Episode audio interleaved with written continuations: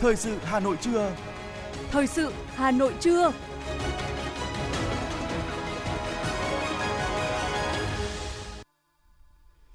Thanh Hiền và Quang Minh kính chào quý vị và các bạn. Bây giờ là chương trình thời sự của Đài Phát thanh và Truyền hình Hà Nội. Chương trình trưa nay thứ sáu ngày 23 tháng 9 có những nội dung chính sau đây.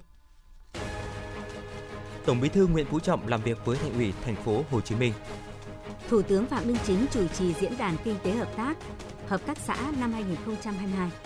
Ngân hàng Nhà nước tăng trần lãi suất huy động từ hôm nay. Hà Nội thực hiện hiện có khoảng 1.400 sản phẩm nông sản được kiểm soát chặt chẽ và phân phối tại các siêu thị và cửa hàng. Phần tin thế giới có những sự kiện nổi bật, xung đột Nga-Ukraine trước nguy cơ bị đẩy lên mức nguy hiểm hơn. Các ngân hàng Liban đóng cửa vô thời hạn và sau đây là nội dung chi tiết. Thưa quý vị và các bạn, sáng nay tại trụ sở chính phủ, Thủ tướng Phạm Minh Chính chủ trì diễn đàn kinh tế hợp tác, hợp tác xã năm 2022 với chủ đề chuyển đổi số, động lực phát triển kinh tế hợp tác, hợp tác xã trong kỷ nguyên mới gắn với thực hiện nghị quyết số 20 NQTU. Phát biểu tại diễn đàn, Thủ tướng Chính phủ Phạm Minh Chính truyền tải thông điệp của tinh thần đổi mới, sáng tạo, đột phá đối với mô hình kinh tế tập thể, mà nòng cốt là các tổ chức kinh tế hợp tác, hợp tác xã là thành phần kinh tế quan trọng – Tinh thần đổi mới bao gồm thay đổi tư duy nhận thức và hành động để thay đổi phương thức hoạt động quản lý, sự thay đổi gắn với chuyển đổi số để tạo ra những giá trị mới, chuyển đổi mô hình kinh tế tập thể một cách linh hoạt, phù hợp đạt hiệu quả cao, tiết giảm chi phí, tối ưu nguồn lực. Thủ tướng khẳng định phát triển khu vực kinh tế tập thể luôn được Đảng, Nhà nước và các các đối tác phát triển quan tâm. Phát triển kinh tế tập thể là xu thế tất yếu trong bối cảnh hội nhập quốc tế, phù hợp với kinh tế thị trường định hướng xã hội chủ nghĩa, Tại diễn đàn này, Thủ tướng yêu cầu đánh giá những kết quả đạt được trong chuyển đổi số quốc gia nói chung và chuyển đổi số trong khu vực kinh tế tập thể hợp tác xã nói riêng đồng thời thẳng thắn nhìn nhận những tồn tại hạn chế khó khăn, thách thức và những vấn đề đang được đặt ra hiện nay để có các giải pháp phù hợp để thúc đẩy chuyển đổi số trong thời gian tới, tạo động lực cho kinh tế tập thể, hợp tác xã phát triển nhanh và bền vững, gắn với việc cụ thể hóa nghị quyết số 20 của Trung ương. Người đứng đầu chính phủ đề nghị các bộ ngành cơ quan chức năng địa phương trao đổi chia sẻ và giải đáp các đề xuất với tinh thần chân thành, thẳng thắn, cầu thị, cân đối hài hòa lợi ích giữa nhà nước, hợp tác xã và người dân. Tiếp tục chương trình phiên họp chuyên đề pháp luật tháng 9, sáng nay, dưới sự điều hành của Phó Chủ tịch Quốc hội Nguyễn Khắc Định, Ủy ban Thường vụ Quốc hội cho ý kiến về dự thảo kế hoạch giám sát chi tiết và đề cương các báo cáo của đoàn giám sát của Quốc hội về việc huy động quản lý và sử dụng các nguồn lực phục vụ công tác phòng chống dịch COVID-19 việc thực hiện chính sách, pháp luật về y tế cơ sở, y tế dự phòng. Theo đó, bám sát chủ trương của Đảng, các quy định của luật, nghị quyết của Quốc hội, đoàn giám sát sẽ chủ động tổ chức hoạt động giám sát, đảm bảo chất lượng, hiệu quả, tiết kiệm và đúng tiến độ. Phân công phối hợp, triển khai khoa học chặt chẽ, tránh trùng chéo. Nội dung giám sát tập trung vào việc triển khai thực hiện chính sách, pháp luật trong huy động, quản lý và sử dụng các nguồn lực phục vụ công tác phòng chống dịch COVID-19. Việc tổ chức hệ thống y tế cơ sở, điều kiện đảm bảo và công tác tổ chức thực hiện các quy định về y tế cơ sở, việc tổ chức bộ máy y tế dự phòng, điều kiện đảm bảo và công tác tổ chức thực hiện các quy định về y tế dự phòng. Thời gian giám sát từ ngày 1 tháng 1 năm 2018 đến hết ngày 31 tháng 12 năm 2022. Đoàn giám sát sẽ giám sát trực tiếp tại một số bộ ngành địa phương, trong đó chú trọng những nơi có tình hình nổi bật, có tính đại diện về vùng miền, kinh tế xã hội, là điểm nóng về dịch COVID-19, có vấn đề nổi cộng về y tế cơ sở, y tế dự phòng trong thời gian vừa qua – Bên cạnh đó, đoàn giám sát cũng tổ chức một hội thảo lấy ý kiến chuyên gia, nhà khoa học về việc hoàn thiện chính sách, pháp luật về y tế cơ sở, y tế dự phòng và phòng chống dịch bệnh. Làm việc với chính phủ, báo cáo kết quả giám sát với Ủy ban Thường vụ Quốc hội tại phiên họp tháng 4 năm 2023 trước khi trình Quốc hội tại kỳ họp thứ 5. Sáng nay, Ủy viên Trung ương Đảng, Phó Bí thư Thành ủy, Chủ tịch Ủy ban nhân dân thành phố Trần Sĩ Thanh đã chủ trì làm việc với lãnh đạo huyện Đông Anh về tình hình phát triển kinh tế xã hội, an ninh quốc phòng 9 tháng đầu năm, nhiệm vụ trọng tâm 3 tháng cuối năm 2022, đề án xây dựng huyện thành quận và giải ngân vốn đầu tư công. Tại buổi làm việc, đại diện các sở ngành và trực tiếp các đồng chí ủy viên ban thường vụ thành ủy và chủ tịch ủy ban dân thành phố đã trả lời đề xuất của huyện bao gồm 6 nhóm vấn đề lớn với 36 kiến nghị liên quan đến phát triển kinh tế xã hội của địa phương, giải ngân vốn đầu tư công của những tháng cuối năm 2022 và giai đoạn tới, nhất là những khó khăn vướng mắc tại cơ sở khi triển khai thực hiện xây dựng đề án từ huyện lên quận. Theo kế hoạch, chiều nay, Chủ tịch Ủy ban dân thành phố sẽ tiếp tục làm việc với huyện Hoài Đức về tình hình phát triển kinh tế xã hội, an ninh quốc phòng 9 tháng đầu năm, nhiệm vụ trọng tâm 3 tháng cuối năm 2022, đề án xây dựng huyện thành quận và triển khai dự án đường vành đai 4 vùng thủ đô. Những thông tin chi tiết chúng tôi tiếp tục cập nhật ở các bản tin thời sự sau.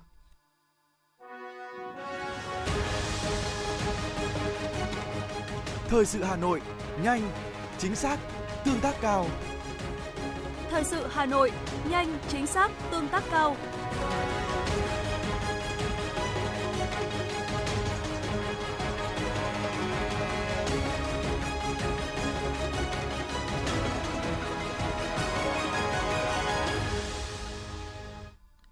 Những thông tin kinh tế đáng chú ý sẽ tiếp nối chương trình. Thưa quý vị và các bạn, Ngân hàng Nhà nước điều chỉnh loạt lãi suất điều hành, trong đó có tăng trần lãi suất tiền gửi. Quyết định này có hiệu lực từ hôm nay 23 tháng 9. Cụ thể, trần lãi suất tiền gửi kỳ hạn 1 tháng đến dưới 6 tháng tăng thêm 1 điểm phần trăm lên 5% một năm. Riêng quỹ tín dụng nhân dân và tổ chức tài chính vô mắc vô mô áp dụng mức lãi suất tối đa cho tiền gửi kỳ hạn từ 1 tháng đến dưới 6 tháng là 5,5% trên một năm. Với khoản tiền gửi không kỳ hạn và có thời hạn dưới 1 tháng, trần lãi suất được nâng từ 0,2% lên 0,5% một năm. Thưa quý vị các bạn, động thái tăng lãi suất thêm 75 điểm cơ bản của Cục Dự trữ Liên bang Mỹ FED cũng đã đánh dấu quá trình thắt chặt chính sách mạnh tay nhất của FED kể từ thập niên 80 để kiềm chế lạm phát. Các chuyên gia kinh tế đều có nhận định nền kinh tế Việt Nam chắc chắn sẽ chịu ảnh hưởng nhưng không nhiều từ động thái này, phản ánh của phóng viên thời sự. Ổn định kinh tế vĩ mô, kiểm soát lạm phát là ưu tiên hàng đầu. Ở hầu hết quốc gia, tăng trưởng có xu hướng giảm, lạm phát có xu hướng tăng cao. Nhiều ngân hàng trung ương phải tăng lãi suất. Ông Võ Trí Thành, chuyên gia kinh tế, phân tích. Với cái nguồn lực của mình, với cái sự điều hành linh hoạt, thì tôi nghĩ là chúng ta vẫn có thể là giữ được cái à, kinh tế vĩ mô nó tương đối là ổn định. Và cái cách ở đây là có thể bên cạnh cái phòng tuyến để mà đảm bảo cho cái tỷ giá của Việt Nam nó biến động không quá lớn thì à, chúng ta cũng có thể sử dụng thêm các cái công cụ uh, lãi suất theo cái chiều hướng ít nhiều nó tăng. Ngân hàng ADB dự báo đến cuối năm tỷ lệ lạm phát chỉ 3,8%, mức nợ công cũng tương đối thấp, chỉ chiếm 43% GDP. Bên cạnh đó, ADB cũng đánh giá cao sự sáng tạo trong điều hành chính sách tiền tệ của Việt Nam hiện nay đang góp phần kiểm soát lạm phát. Ông Andrew Jeffrey, Giám đốc Quốc gia Ngân hàng Phát triển châu Á ADB nhận định. Thông thường, nhiều quốc gia sẽ kiểm soát lạm phát bằng cách tăng lãi suất. Tuy nhiên, Việt Nam lại đang điều hành chính sách tiền tệ nhằm kiểm soát lạm phát bằng công cụ tỷ giá và đặc biệt là áp trần tăng trưởng tín dụng. Những biện pháp này sẽ hạn chế tối đa tác động của lạm phát đến doanh nghiệp. Giới chuyên gia nhận định, nhờ các biện pháp điều hành linh hoạt của ngân hàng nhà nước, đồng Việt Nam vẫn tương đối ổn định, bám sát mục tiêu không mất giá quá 3% trong năm nay. Đây cũng là khẳng định của ông Cấn Văn Lực, chuyên gia kinh tế. Tôi cho rằng một là phải tiếp tục à, chủ động để chúng ta bám sát tình hình, phân tích, dự báo và đưa ra những kịch bản ứng phó phù hợp. Thứ hai là phải tiếp tục phối hợp tốt cái chính sách giữa tài khoá với tiền tệ và chính sách khác, nhất là giá cả để chúng ta tiếp tục à, kiểm soát tốt lạm phát và đặc biệt tỷ giá à, cũng như là các cân đối lớn của nền kinh tế. Trong phiên họp sáng qua, Thủ tướng Phạm Minh Chính đã chỉ đạo Ngân hàng Nhà nước nghiên cứu tăng lãi suất điều hành, lãi suất huy động nhưng cố gắng giữ ổn định mặt bằng lãi vay. Theo Thống đốc Ngân hàng Nhà nước Nguyễn Thị Hồng, sau động thái tăng lãi suất của Cục Dự trữ Liên bang Mỹ Fed, đồng tiền nhiều nước trên thế giới đều mất giá so với đô la Mỹ. Tính trung bình từ đầu năm đến nay, các đồng tiền trên thế giới mất giá rất mạnh. Trong khi đó, tiền đồng Việt Nam chỉ mất giá khoảng 3,8%. Tính đến ngày 21 tháng 9, đồng đô la Mỹ đã tăng 15% so với cuối năm trước và 19% so với cùng kỳ năm ngoái. Đây là mức tăng mạnh nhất trong 38 năm vừa qua và cũng chính là nguyên nhân khiến cho các việc đồng tiền khác bị mất giá mạnh so với đồng đô la Mỹ. Thống đốc Ngân hàng Nhà nước Nguyễn Thị Hồng đánh giá, trong bối cảnh đồng tiền nhiều nước mất giá rất mạnh so với đồng đô la Mỹ, thì đồng tiền Việt Nam vẫn thuộc nhóm ít mất giá nhất so với khu vực và thế giới. Thống đốc ngân hàng cho rằng, thách thức lớn nhất trong điều hành kinh tế vĩ mô vẫn là kiểm soát lạm phát, dù các tổ chức quốc tế đều đánh giá năm 2022, Việt Nam có thể kiểm soát lạm phát dưới 4% như mục tiêu Quốc hội đề ra. Trong thời gian tới, Ngân hàng Nhà nước sẽ cho biết điều hành tỷ giá theo hướng vừa tạo dư địa để tỷ giá diễn biến linh hoạt, hấp thụ những cú sốc bên ngoài, vừa can thiệp thị trường ngoại tệ để hạn chế biến động quá mức của tỷ giá nhằm góp phần bình ổn thị trường ngoại tệ.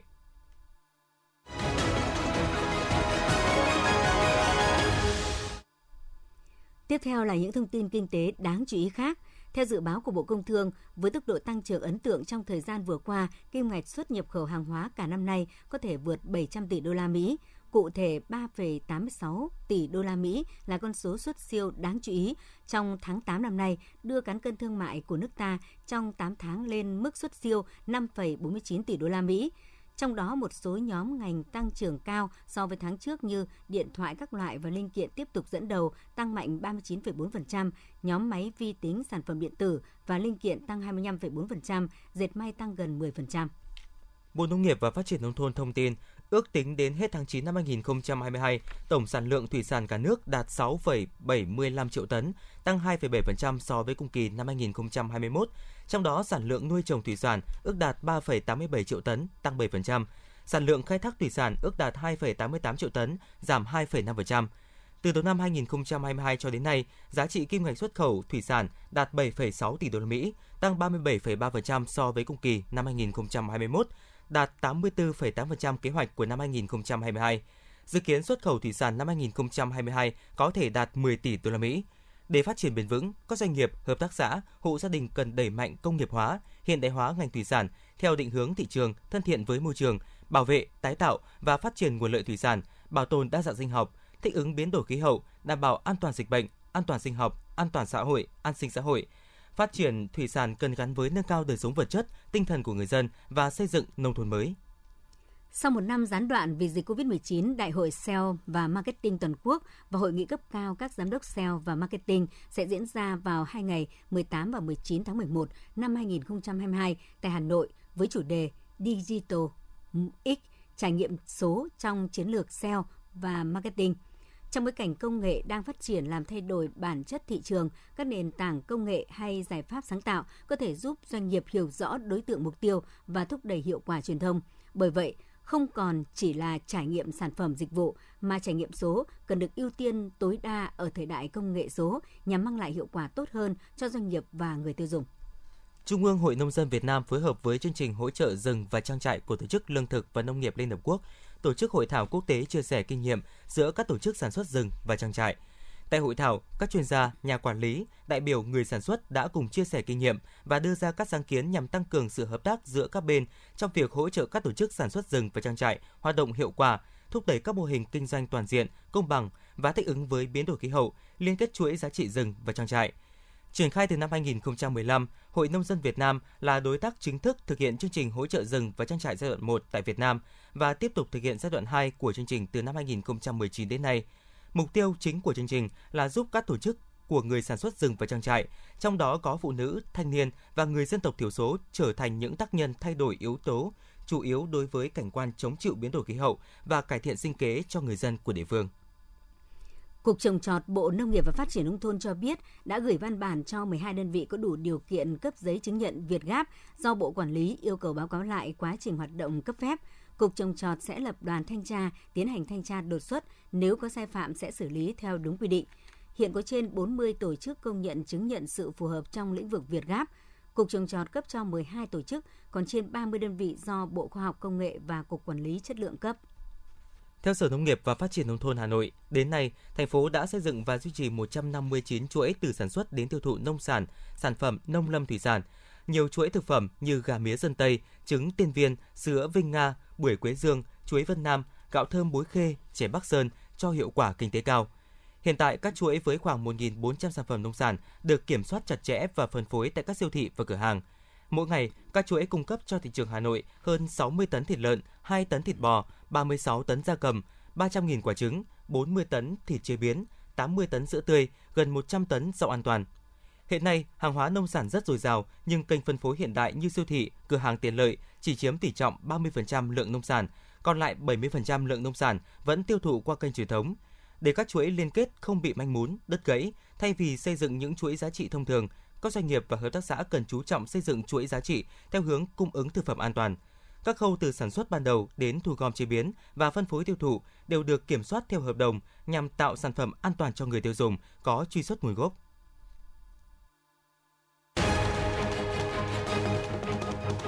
Cách đây 74 năm, vào ngày 11 tháng 6 năm 1948, Chủ tịch Hồ Chí Minh ra lời kêu gọi thi đua ái quốc. Với nội dung chỉ có 441 từ, lời kêu gọi của người đã làm dấy lên một phong trào lớn và còn nguyên giá trị đến tận hôm nay và chắc chắn sẽ còn lâu hơn nữa. Ra đời năm 1992, phong trào Người tốt việc tốt là sự sáng tạo tiếp theo của phong trào thi đua yêu nước, góp phần làm cho hình thức, nội dung thi đua yêu nước ngày càng phong phú, hiệu quả và thiết thực, là địa phương đầu tiên trong cả nước phát động và tổ chức phong trào thi đua Người tốt việc tốt. Đến nay, sau tròn 30 năm triển khai thực hiện phong trào Người tốt việc tốt đã lan tỏa sâu rộng trong các ngành, các cấp và nhân dân thủ đô và thực sự trở thành nét văn hóa của người dân Hà Nội. Chương trình nghệ thuật hội tụ và lan tỏa tổng kết 30 năm phong trào người tốt việc tốt 1992-2022, vinh danh công dân thủ đô ưu tú năm 2022. Trực tiếp trên sóng của Đài Phát thanh Truyền hình Hà Nội từ nhà hát lớn vào lúc 20 giờ ngày 8 tháng 10 năm 2022. Mời quý vị và các bạn đón xem. Thưa quý vị và các bạn, vòng sơ tuyển cuộc thi giọng hát hay Hà Nội 2022 đã khép lại với gần 400 thí sinh đăng ký tham gia. Sau những ngày làm việc nghiêm túc, ban giám khảo đã chọn ra 45 thí sinh có kết quả cao nhất bước vào vòng tranh tài tại vòng bán kết. Đây đều là những thí sinh có thực lực và có đam mê cháy bỏng với âm nhạc. Vào tối qua ngày 22 tháng 9, đêm thi bán kết đầu tiên đã diễn ra với phần dự thi của các thí sinh xuất sắc nhất. Phản ánh của phóng viên Như Hòa. Phát biểu khai mạc vòng thi bán kết cuộc thi giọng hát hay Hà Nội năm 2022, bà Phạm Thị Mỹ Hoa, Phó Giám đốc Sở Văn hóa Thể thao Hà Nội khẳng định, Sở Văn hóa và Thể thao Hà Nội phối hợp cùng Hội âm nhạc Hà Nội, Đài Phát thanh và Truyền hình Hà Nội tổ chức cuộc thi Giọng hát hay Hà Nội năm 2022 nhằm ôn lại truyền thống vẻ vang, khơi dậy niềm tự hào dân tộc, tình yêu quê hương đất nước, đặc biệt tìm kiếm và bồi dưỡng những tài năng về nghệ thuật cho thủ đô. Đây cũng là hoạt động hướng tới chào mừng kỷ niệm 68 năm ngày giải phóng thủ đô, kỷ niệm 50 năm chiến thắng Hà Nội Điện Biên Phủ trên không và kỷ niệm 1012 năm Thăng Long Hà Nội. Bà Phạm Thị Mỹ Hoa nói. Năm 2022 là một mùa giải có nhiều sự đổi mới mạnh mẽ để nâng cao chất lượng cuộc thi, ban tổ chức luôn tạo những điều kiện thuận lợi nhất, tốt nhất và đồng hành cùng thí sinh trong suốt quá trình tham gia chương trình. Tôi hy vọng rằng từ cuộc thi này chúng ta sẽ tìm được những mầm non, những hạt nhân rất tốt để phát triển cho nghệ thuật thủ đô. Không chỉ thu hút một số lượng đông đảo thí sinh đến từ nhiều tỉnh thành trên cả nước tham dự cuộc thi giọng hát hay Hà Nội năm nay, mà nội dung của cuộc thi cũng được ban tổ chức đẩy mạnh đầu tư kỹ lưỡng, bài bản, chuyên nghiệp nhằm mang đến một sân chơi âm nhạc, một sân khấu chuyên nghiệp để các bạn trẻ có cơ hội thể hiện tài năng và tỏa sáng. Theo nhận định của nghệ sĩ ưu tú Mai Hoa, thành viên ban giám khảo cuộc thi giọng hát hay Hà Nội năm 2022, sẽ có cơ hội tìm kiếm được những tài năng nghệ thuật cho thủ đô cũng khá lâu Hà Nội mới lại uh, uh, có một cái cuộc thi như thế này. Và uh, cuộc bán kết hôm nay thì uh, trong ban giám khảo chúng tôi cũng lựa chọn ra được uh, khá nhiều các cái thí sinh có giọng hát uh, là hay và cũng uh, rất là trong sáng. Các thí sinh khá là đồng đều của các dòng. Uh, hy vọng là năm nay sẽ tìm được ra những cái giọng hát đặc biệt để cống hiến cho thủ đô những gương mặt sáng tiếp theo của dòng âm nhạc Việt Nam mình có mặt tại sân khấu từ rất sớm để chuẩn bị cho vòng thi bán kết cuộc thi giọng hát hay Hà Nội năm 2022. Thí sinh Nguyễn Hoàng Hải đến từ Hải Dương cho biết, em biết đến cuộc thi qua các nền tảng mạng xã hội và các bạn học. Bản thân em cũng đã từng đoạt giải ba cuộc thi tiếng hát truyền hình tỉnh Hải Dương. Tuy nhiên Hải vẫn đăng ký tham dự cuộc thi giọng hát hay Hà Nội bởi theo em đây là một cuộc thi có uy tín chất lượng và chuyên môn cao. Cái cuộc thi giọng hát Hà Nội này là cuộc thi rất là chất lượng qua rất là nhiều năm rồi. Và em thấy là cái chất lượng của cuộc thi càng ngày càng càng tốt, tốt hơn trước rất nhiều. Em thi ở dòng nhạc thính phòng, tác phẩm ờ, Em mùa xuân của sáng tác của nhạc sĩ Xuân Thủy ạ. Đêm bán kết đầu tiên khép lại với phần thi của 21 thí sinh ở ba nội dung nhạc nhẹ thính phòng và dân gian. Các thí sinh còn lại sẽ tham gia thi vào tối nay 23 tháng 9 tại Giạp Đại Nam Hà Nội ban giám khảo sẽ lựa chọn ra các thí sinh xuất sắc nhất tham dự đêm chung kết giọng hát hay Hà Nội năm 2022 diễn ra vào lúc 20 giờ ngày 11 tháng 10 năm 2022 tại Nhà hát lớn Hà Nội để tìm ra giọng hát hay nhất của cuộc thi năm nay.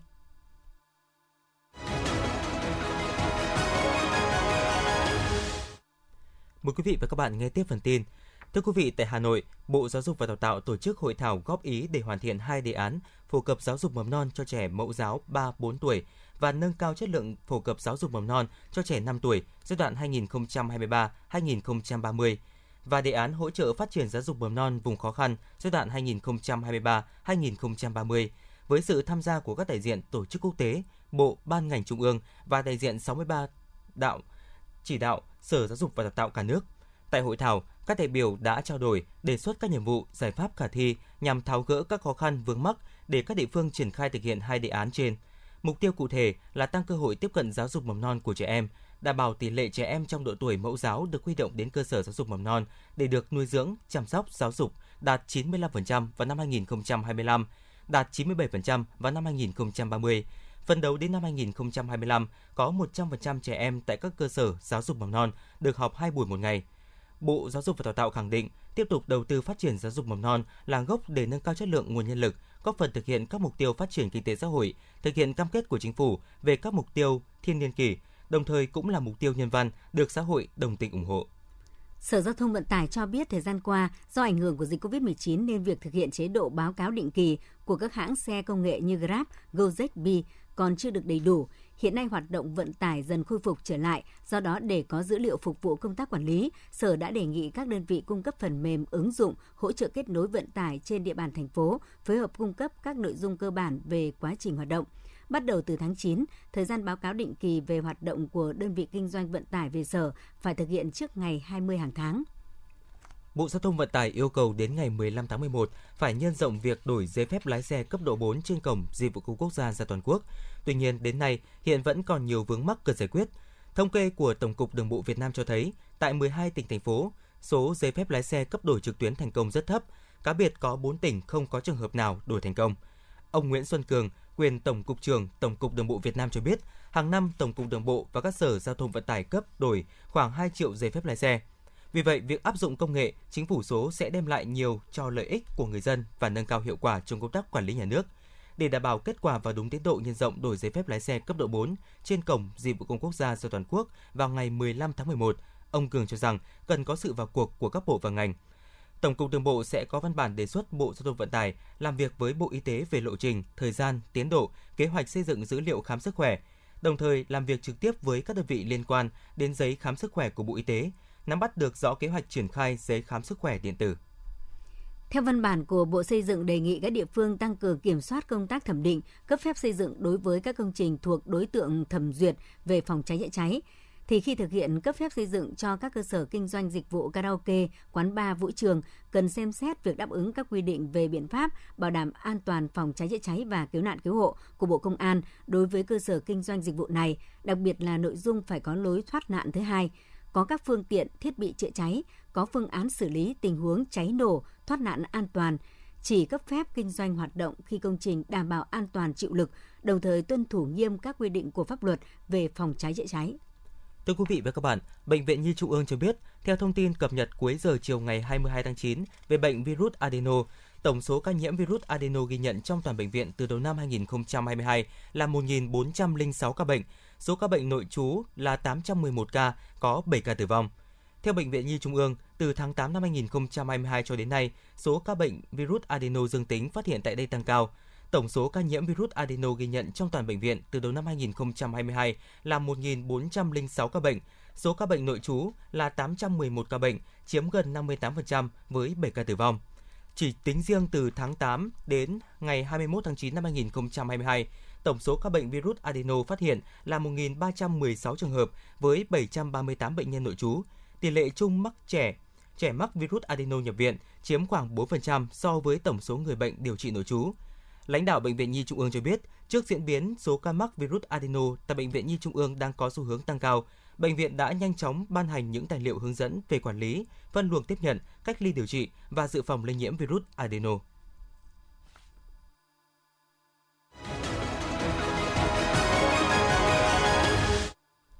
Quý vị và các bạn đang nghe chương trình thời sự của Đài Phát thanh và Truyền hình Hà Nội. Phần tin thế giới sẽ tiếp nối chương trình. Thưa quý vị, từ ngày 23 đến ngày 27 tháng 9, Cộng hòa Nhân dân Donetsk và Lugansk tự xưng cũng như các khu vực Kherson, Zaporizhia của Ukraine sẽ đi bỏ phiếu trong cuộc trưng cầu dân ý về việc sắp nhập vào Nga. Chủ tịch phái đảng nước Nga Công bằng vì sự thật trong Duma quốc gia Sergei Minorov cho rằng sau cuộc trưng cầu dân Ý, chiến dịch quân sự đặc biệt có thể phát triển thành một chiến dịch chống khủng bố toàn diện. Bộ Ngoại giao Nga đã bổ sung 87 công dân Canada vào danh sách trừng phạt với hình thức cấm nhập cảnh vào Liên bang Nga. Việc này nhằm đáp trả việc Canada mở rộng các biện pháp trừng phạt chống Nga. Bộ Ngoại giao Nga nhấn mạnh rằng các biện pháp trừng phạt chống Nga do Canada áp đặt đã ảnh hưởng đến chính quyền Nga ở tất cả các cấp. Danh sách trừng phạt của Nga đối với các cá nhân Canada lần này bao gồm một số người đứng đầu các tỉnh và vùng lãnh thổ của Canada, lực lượng quân đội, người đứng đầu các công ty cung cấp vũ khí và công nghệ lưỡng dụng cho Ukraine. EU đã nhất trí thúc đẩy các biện pháp trừng phạt mới nhằm vào Nga tại một cuộc họp không chính thức. Động thái này diễn ra chỉ vài giờ sau khi Tổng thống Nga Vladimir Putin ra lệnh động viên một phần quân đội. Dự kiến các bộ trưởng EU sẽ nhóm họp chính thức vào giữa tháng 10 tới. Gói trừng phạt mới nhiều khả năng sẽ được hoàn tất vào thời điểm này. Các bộ trưởng EU cũng nhất trí tiếp tục cung cấp thêm vũ khí cho Ukraine. Thổ Nhĩ Kỳ bày tỏ lo ngại về những nỗ lực của Nga liên quan đến sắc lệnh động viên quân sự một phần. Kênh RT Nga dẫn lời Bộ trưởng Ngoại giao Thổ Nhĩ Kỳ Cavusoglu cho rằng sắc lệnh huy động lực lượng một phần của Nga cho thấy mức độ nghiêm trọng của tình hình ở Ukraine. Theo ông, xung đột Nga-Ukraine càng kéo dài thì càng khó đạt được những giải pháp rõ ràng và có thể chấp nhận được giữa các bên liên quan. Do đó, nhà ngoại giao hàng đầu của Thổ Nhĩ Kỳ cho rằng cần có một cách tiếp cận chủ động hơn đối với ngoại giao và hòa giải. Giới chức Syria đã phát hiện 34 thi thể và 14 người sống sót trong vụ một chiếc thuyền chở người di cư bị lật gần thành phố ven biển Tartus. Chiếc thuyền này xuất phát từ miền Bắc Liban vài ngày trước đó. Có hoạt động tìm kiếm đang gặp khó khăn do biển động và gió lớn. Các ngân hàng Liban đóng cửa vô thời hạn. Đây là thông báo được Hiệp hội Ngân hàng nước này đưa ra sau khi xảy ra một loạt vụ tấn công của người gửi tiền. Các vụ tấn công xảy ra khi các tổ chức tài chính ở Liban đã áp đặt hạn mức rút tiền cũng như đóng băng những khoản tiền gửi có kỳ hạn hơn 2 năm, khiến người gửi không thể rút tiền. Trong khi đó, quốc gia Trung Đông này đang chìm sâu hơn trong cuộc khủng hoảng kinh tế và chưa thể thành lập được chính phủ mới.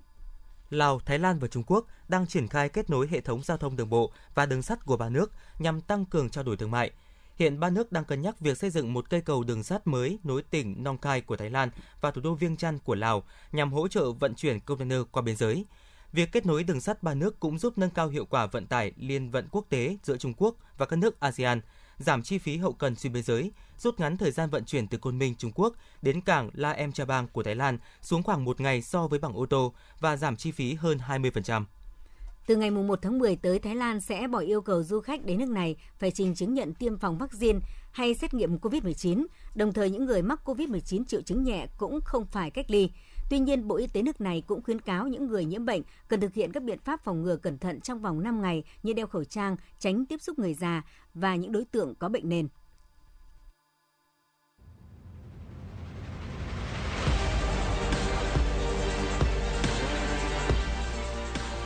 Bản tin thể thao Bản tin thể thao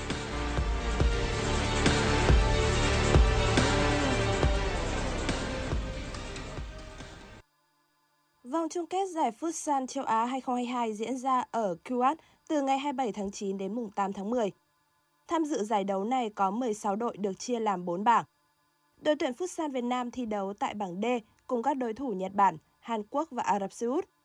Ở trận gia quân diễn ra vào ngày 28 tháng 9, thầy trò huấn viên Diego Custosi sẽ chạm trán với Hàn Quốc. Hai ngày sau, đội tuyển Việt Nam đối đầu với đại diện Tây Á Ả Rập Xê Út trước khi khép lại vòng bảng bằng trận đấu với Nhật Bản vào ngày 2 tháng 10. Theo đánh giá của giới chuyên môn, đội tuyển Futsal Việt Nam có đủ khả năng để giành được vị trí đi tiếp ở bảng D. Ngoài Nhật Bản ở tầm cao hơn, các đối thủ Hàn Quốc và Ả Rập Xê Út không quá mạnh và khả năng giành chiến thắng của đội tuyển Futsal Việt Nam là tương đối lớn. Đội tuyển Pháp có chuyến hành quân đến sân của đội tuyển Áo trong khuôn khổ lượt trận thứ 5 bảng A1 League A Nation League 2022-2023. Trong thế trận một chiều, thay cho huấn viên Didier Deschamps đã gây ra nhiều sóng gió cho khung thành của thủ môn Pence. Tuy vậy cũng phải đến phút thứ 55, đội tuyển Pháp mới ghi bàn mở tỷ số với pha lập công của Kylian Mbappe. 10 phút sau, Oliver Giroud nhân đôi cách biệt sau tình huống bật cao đánh đầu chính xác. 2-0 nghiêng về Pháp là kết quả cuối cùng. Tỷ số này giúp Les Bleus có được chiến thắng đầu tiên ở Nation League 2022-2023, qua đó tạm thời vượt lên vị trí thứ ba ở bảng A1. Tại trận đấu còn lại của bảng, Đan Mạch đến sân Croatia với quyết tâm giành chiến thắng. Nhà đương kim Á quân World Cup chơi không quá lấn lướt nhưng đã tận dụng tối đa cơ hội từ sự lúng túng của hàng thủ đội khách để có được chiến thắng chung cuộc 2-1. Lần lượt Borna Sosa và Lovomeyer đã dứt điểm kỹ thuật từ ngoài vòng cấm để buộc Kasper Schmeichel vào lưới nhặt bóng ở phút 49 và 79. Đan Mạch chỉ gỡ được một bàn và tác giả không ai khác là Eriksen. Kể từ khi hồi phục sức khỏe, Eriksen đã ghi 3 bàn, kiến tạo một trong 7 trận gần nhất cho tuyển Đan Mạch. Cựu sao Inter có thêm một trận chơi trọn 90 phút. Anh chạm bóng 76 lần, thực hiện 3 cú sút và ghi một bàn. Eriksen đã đóng góp 38 bàn sau 115 lần ra sân ở cấp đội tuyển quốc gia. Tại bảng D4, đội tuyển Hà Lan dù phải đá trên sân khách nhưng vẫn giành chiến thắng 2-0 trước Ba Lan. Các bàn thắng được ghi bởi Bergwijn và Gakpo. Với chiến thắng này, Hà Lan chỉ cần hòa trước Bỉ ở lượt trận cuối là sẽ chính thức giành quyền vào vòng chung kết. Ở trận đấu còn lại, Bỉ giành chiến thắng 2-1 trước xứ Wales với các pha lập công của Kevin De Bruyne và Michy Batshuayi. Bỉ vẫn kém đội đầu bảng Hà Lan 3 điểm và sẽ phải tiếp tục cạnh tranh suất vé vào bán kết với đối thủ láng giềng cho đến lượt trận cuối ngày 26 tháng 9 khi đôi bên đối đầu trực tiếp trên sân Amsterdam Arena. Trung tâm Dự báo Khí tượng Thủy văn Quốc gia cho biết, dự báo khoảng cuối tháng 9 năm 2022, miền Bắc bắt đầu có đợt không khí lạnh tác động. Do tác động của không khí lạnh, dự báo nền nhiệt miền Bắc có sự giảm nhẹ, trời chuyển lạnh về đêm và sáng. Các chuyên gia khuyến cáo các đợt không khí lạnh đầu mùa chưa gây rét nhưng có khả năng gây mưa lớn cho các tỉnh miền Trung và cuối tháng 9. Ngoài ra, những đợt không khí lạnh đầu mùa thường gây mưa rông, kèm theo đó là lốc xoáy, gió giật mạnh cho các tỉnh miền Bắc. Dự báo trong những ngày tới, các khu vực trên cả nước liên tiếp đón mưa rông. Hiện nay miền Bắc chịu ảnh hưởng của lưỡi áp cao lục địa tăng cường yếu kết hợp với rìa phía Bắc giải hội tụ nhiệt đới qua Trung Trung Bộ. Áp tăng yếu sau ít thay đổi, độ ẩm tăng, miền Nam chịu ảnh hưởng của rìa phía Nam, hệ thống thời tiết trên, kết hợp với gió mùa Tây Nam hoạt động với cường độ trung bình, áp và độ ẩm ít thay đổi. Quý vị và các bạn vừa nghe chương trình Thời sự trưa của Đài Phát thanh và Truyền hình Hà Nội. Chỉ đạo nội dung Nguyễn Kim Khiêm, chỉ đạo sản xuất Nguyễn Tiến Dũng, tổ chức sản xuất Quang Hưng. Chương trình do biên tập viên Thủy Chi, phát thanh viên Thanh Hiền Quang Minh cùng kỹ thuật viên Duy Anh thực hiện. Xin chào và hẹn gặp lại trong chương trình thời sự 19 giờ tối nay.